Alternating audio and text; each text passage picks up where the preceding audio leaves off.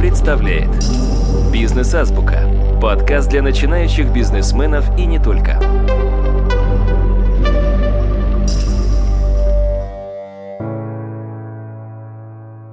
Здравствуйте, дорогие друзья! У микрофона Сергей Чубатков.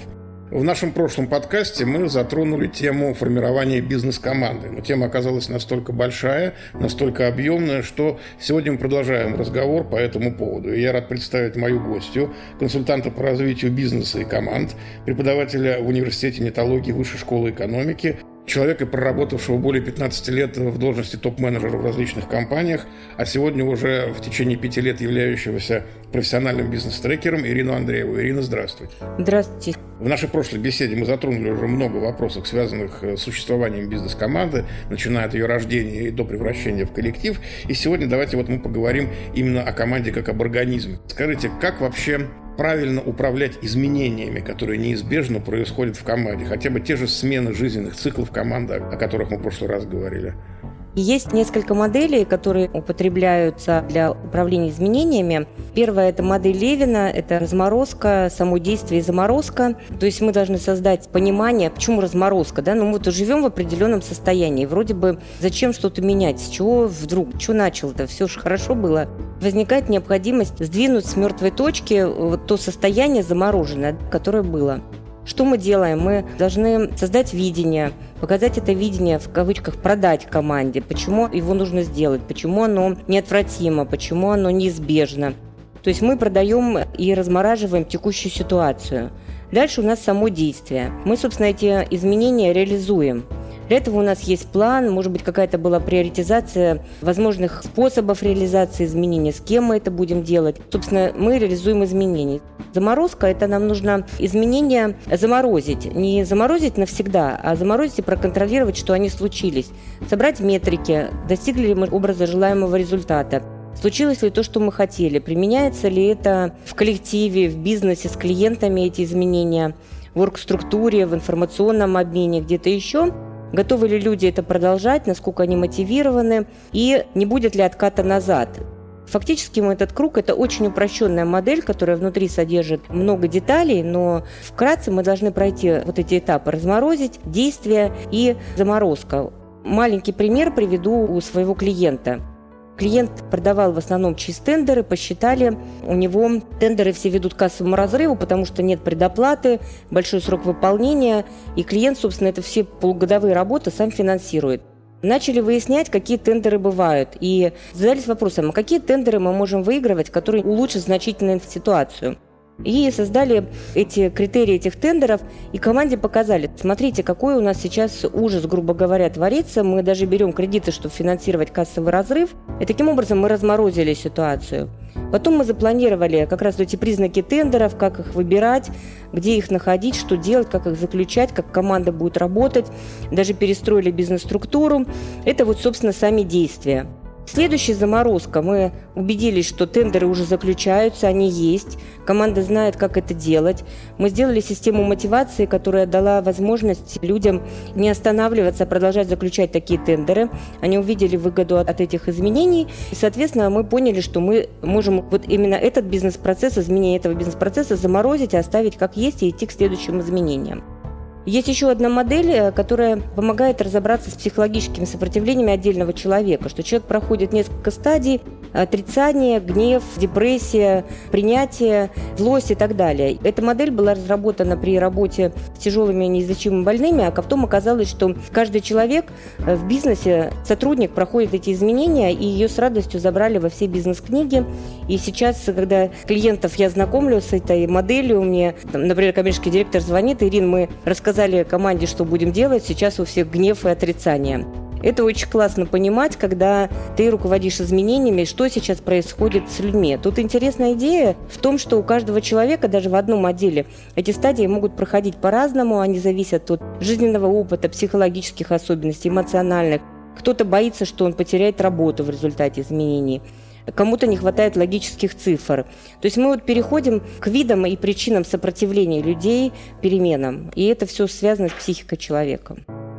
Ну, то есть, управляя изменениями, каждому менеджеру, лидеру важно понимать, на какой стадии находится человек, как с этим работать, и какой вид сопротивления, логический, эмоциональный, психологический, применять соответствующие меры. Главное понимать, что в основном все сопротивление, оно связано с психологией человека. Существует еще такая вещь, скажем, с древними корнями, это консерватизм это сопротивление новому. И любые попытки внести какие-то изменения в бизнес-процессы – это в том числе и сопротивление новому. Но это же могут быть не только изменения в бизнесе, это может быть еще какие-то любые изменения, внедрение каких-то технологий, которые, может быть, не глобально влияют. Не знаю, установили новую программу, например, на компьютере, а люди говорят, вот мы ничего не понимаем. Как вот с такими вещами бороться? Даже продолжу, если компания переезжает в другой офис, то там тоже может быть много сопротивлений, потому что я привык ездить по этой ветке, я знаю, во сколько приходит автобус. Мне вообще туда будет ездить неудобно, и я не хочу, не буду. Конечно, с любыми видами изменений э, связано сопротивление. Почему? Потому что есть привычка. Человек привык так, и перестраивать сейчас, заморачивать, тратить мозговую энергию, а мозг он ленивый, не хочет тратить лишние калории на разработку новых. Это сложно. Потом есть просто какие-то психологические особенности. Я не могу вставать рано, например, если рабочий день сдвигается. Или я плохо владею компьютерами, я боюсь, что я не справлюсь с новой программой, потому что буду печатать медленнее, чем остальные сотрудники, буду выглядеть тупым, неуспешным. То есть тут возникает несколько элементов страха. Не справлюсь, потеряю авторитет, последствия могут быть ужасные, меня уволят или понизят в грейдах, либо еще что-то. Ну вот даже пример взять. Банк решил, например, выдавать новый вид кредитования потребительского, у него до этого не было. Было авто, там ипотека, этого не было. Программу поменять, там еще что-то. Да тут вообще все меняется. Система скоринга, что людям нужно делать, как с клиентами работать совершенно новые документы обрабатывать, таблички, по-новому данные вводить. Появляется новый отдел. Кажется, такое маленькое изменение, новый продукт для клиента кажется, но внутри компании затрагивается просто на всех уровнях организации огромное количество слоев. Бизнес-процессы, информационный обмен, новые навыки у людей формируются, новая система мотивации – и, конечно, люди боятся, не знают, а будет ли результат, потеряю ли я в зарплате и так далее. Много-много изменений, причем и на уровне рядового сотрудника, и на уровне руководителей. Так как вот с этим бороться-то? Есть определенные подходы, которые, конечно, все основаны на коммуникации. Когда мы только начинаем изменения, нам обязательно найти сторонников. Нам нужно снизить уровень опасения и тревоги у людей, что эти изменения необходимы. Вспомним про разморозку, да? Во-вторых, показать людям, что мы вас поддержим, у вас будут курсы, вам покажут, как с этой работой справляться, с этой программой, у вас будут э, наставники, у вас будут тестовые какие-то возможности потренироваться, то есть вы не переживайте. Показать систему мотивации. Для чего мы это делаем? Показать тот дальний результат. Зато посмотрите, когда у нас появится столько клиентов потреб кредитования, мы дополнительно получим такую-то прибыль, из этой прибыли вы получите такую-то мотивацию. То есть мы идем от того, почему это надо, и показываем людям, почему это будет вам классно. И показать, что на пути будут сложности, но мы вас будем на этом пути сопровождать. Возвращаясь к коммуникации, первое – это мы продаем идею, второе – формируем видение – а в-третьих, мы постоянно должны людей поддерживать, собирать обратную связь на каждом этапе. Чего не хватает, почему опять тревога. В этой работе с сопротивлениями, в этой коммуникации лидеров с сотрудниками очень много пользы на самом деле. Если мы ее не видим, мы проигрываем. Если мы ее видим, мы выигрываем. Подкаст ПРО представляет «Бизнес-азбука» – подкаст для начинающих бизнесменов и не только.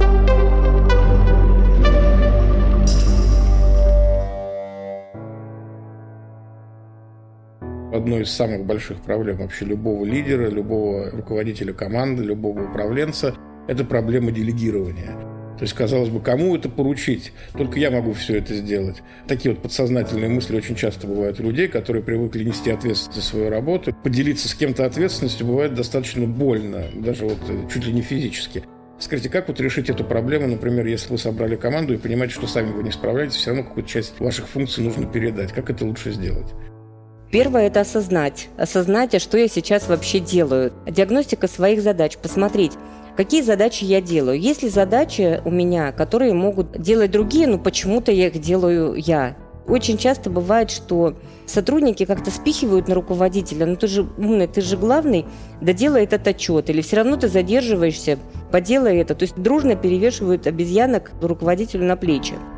Этих обезьянок первое нужно отслеживать, где там сотрудник схалявил, передал. Это вот точно в первую очередь нужно делегировать. Второе – это посмотреть, какие задачи могут делать почти все в компании, но почему-то делаю я. Вот некоторым нравится заказывать канцелярию, это прям важно, да. Некоторым нравится назначать встречи или какие-то вещи, но это можно делать сотрудник э, другого уровня и за меньшее человека час, что называется. Вот эти задачи делегировать. Потом последить за своим, так сказать, mindset ом. Я думаю, что только я могу это делать, или я боюсь, что никто не сделает, если есть такой мыслительный процесс в голове, компания становится вашим заложником. Это значит большой риск человеческого фактора, значит у вас в компании не накапливается база знаний, не передается, риски не закрыты. Это значит, что это третий приоритет для делегирования, если есть такое в голове. И четвертое, почему я на самом деле боюсь делегировать. Потому что очень часто даже я в работе с клиентами, мы все придумали, что конкретно делегировать. Клиент приходит на следующую встречу, говорит, я не делегировал. Почему? Не нашел времени в календаре, чтобы расписать задачи, да, это тайм-менеджмент. Не придумал систему мотивации. Третье, я боюсь. Боюсь потерять власть. Скажет, ну что ты такой слабак, делегируешь, сам что ли не справляешься. То есть людям нужно еще показывать, а в чем ценность делегирования для них тоже, почему это здорово первый этап делегирования – продать. Почему вам классно будет от того, что вы эту задачу будете делать? Руководители боятся, что не справятся, что непонятен результат, есть элемент перфекционизма, что нужно делать на таком уровне только. На самом деле в делегировании, я уже говорила, в ценности делегирования очень много плюсов. Если мы делегируем, мы получаем свежий взгляд. Наши бизнес-процессы даже улучшаются потому что мы все делаем из своей собственной головы. Мы можем отстать, мы это делаем уже пять лет, мы можем отстать в понимании, как это можно делать лучше. А сотрудники со свежим взглядом могут внести свои ноу-хау, простить, улучшить, ускорить бизнес-процесс, начать делать по-другому. И в итоге всем будет лучше, потому что они видят, что им доверяют, видят, что их знания востребованы, и в компании риски снижаются. Тут много еще мотивационных штук в делегировании. Ирина, вот когда мы с вами беседовали до того, как записывать подкаст, вы попросили задать вам вопрос о преимуществах недирективного управления применительно к команде. Вот можно сейчас несколько слов об этом? Недирективное управление, основная его характеристика, особенность, что это не мы раздаем приказы, инструкции, как делать, а мы советуемся, коммуницируем с сотрудниками, и вместе создаем какой-то образ действия. В недирективном управлении много очень вопросов а как ты можешь это сделать, а как ты это сделаешь, а можно это сделать по-другому. То есть такие, знаете, коучинговые даже элементы. Сейчас даже очень много бизнес-литературы появилось руководитель как коуч. То есть если мы начинаем со своими сотрудниками работать не в позиции «я начальник, ты дурак», а с позиции «давай обсудим, как это лучше сделать, давай придем к лучшему результату». Даже если сотрудник не справился с задачей, мы можем спросить «расскажи, как это делал, какие у тебя были трудности, как это можно улучшить в следующий раз», то всегда получается лучший результат. У каждого из нас сохраняется самооценка.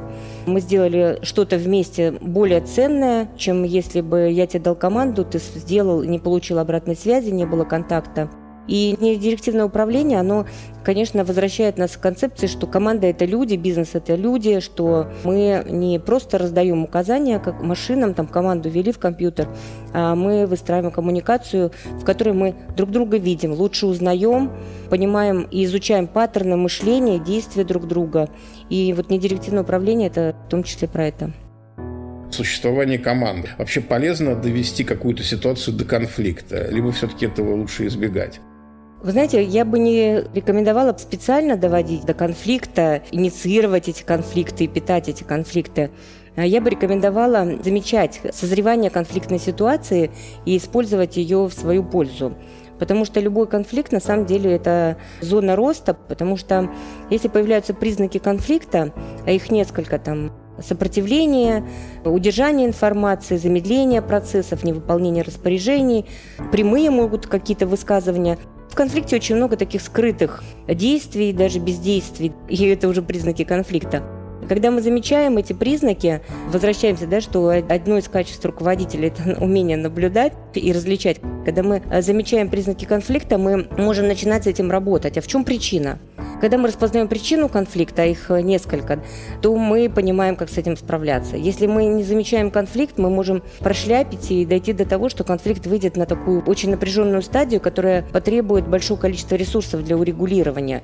Ну, мы свидетели, например, в нашем недалеком прошлом, как конфликты акционеров в наших государственных корпорациях доводили до того, что компания резко теряла в капитализации, сотрудники страдали и приглашали известных модераторов для того, чтобы урегулировать эти конфликты. Представляете, какая цена вопроса и какие глобальные убытки. Из моего опыта даже на уровне компании эти убытки могут быть тоже значительные, когда приходится увольнять людей или переводить другие офисы. И это прям серьезная работа. Но если мы замечаем конфликты на ранней стадии, мы можем прояснить, в чем причина. Может быть, всего-то нехватка информации, как работает другое подразделение. Может быть, там вообще нет злого умысла и желания навредить. Если мы вовремя будем синхронизировать команду, обсуждать обмен информацией, на какой стадии находимся, то это поможет исключать конфликты. Вообще, работа с конфликтами – это профилактика. Профилактика будущих кризисов. То есть конфликт – это верный показатель того, что в бизнесе назрели какие-то изменения, либо позитивные, либо негативные, но которые уже игнорировать нельзя на которые нужно каким-то образом отвечать. Я правильно понимаю? Конфликт – это показатель того, что команда живая, что в ней происходят изменения. Команда – живой организм. Если нет конфликтов, вот мы пришли на работу, как мы здорово провели время, у нас такой классный коллектив. это, это болото, Кризис – это как раз про то, что команда живет, развивается, и какие бы ни были конфликты, причины конфликта, положительные либо отрицательные, все равно для нас это повод в это всмотреться и использовать конфликтологию для развития. Ирина, большое спасибо, дорогие друзья. Я напомню, что сегодня нашим экспертом была консультант по развитию бизнеса и команд, профессиональный бизнес-трекер Ирина Андреева. Всего хорошего. До свидания, Сергей. У микрофона был Сергей Чеботков. Удачи, друзья.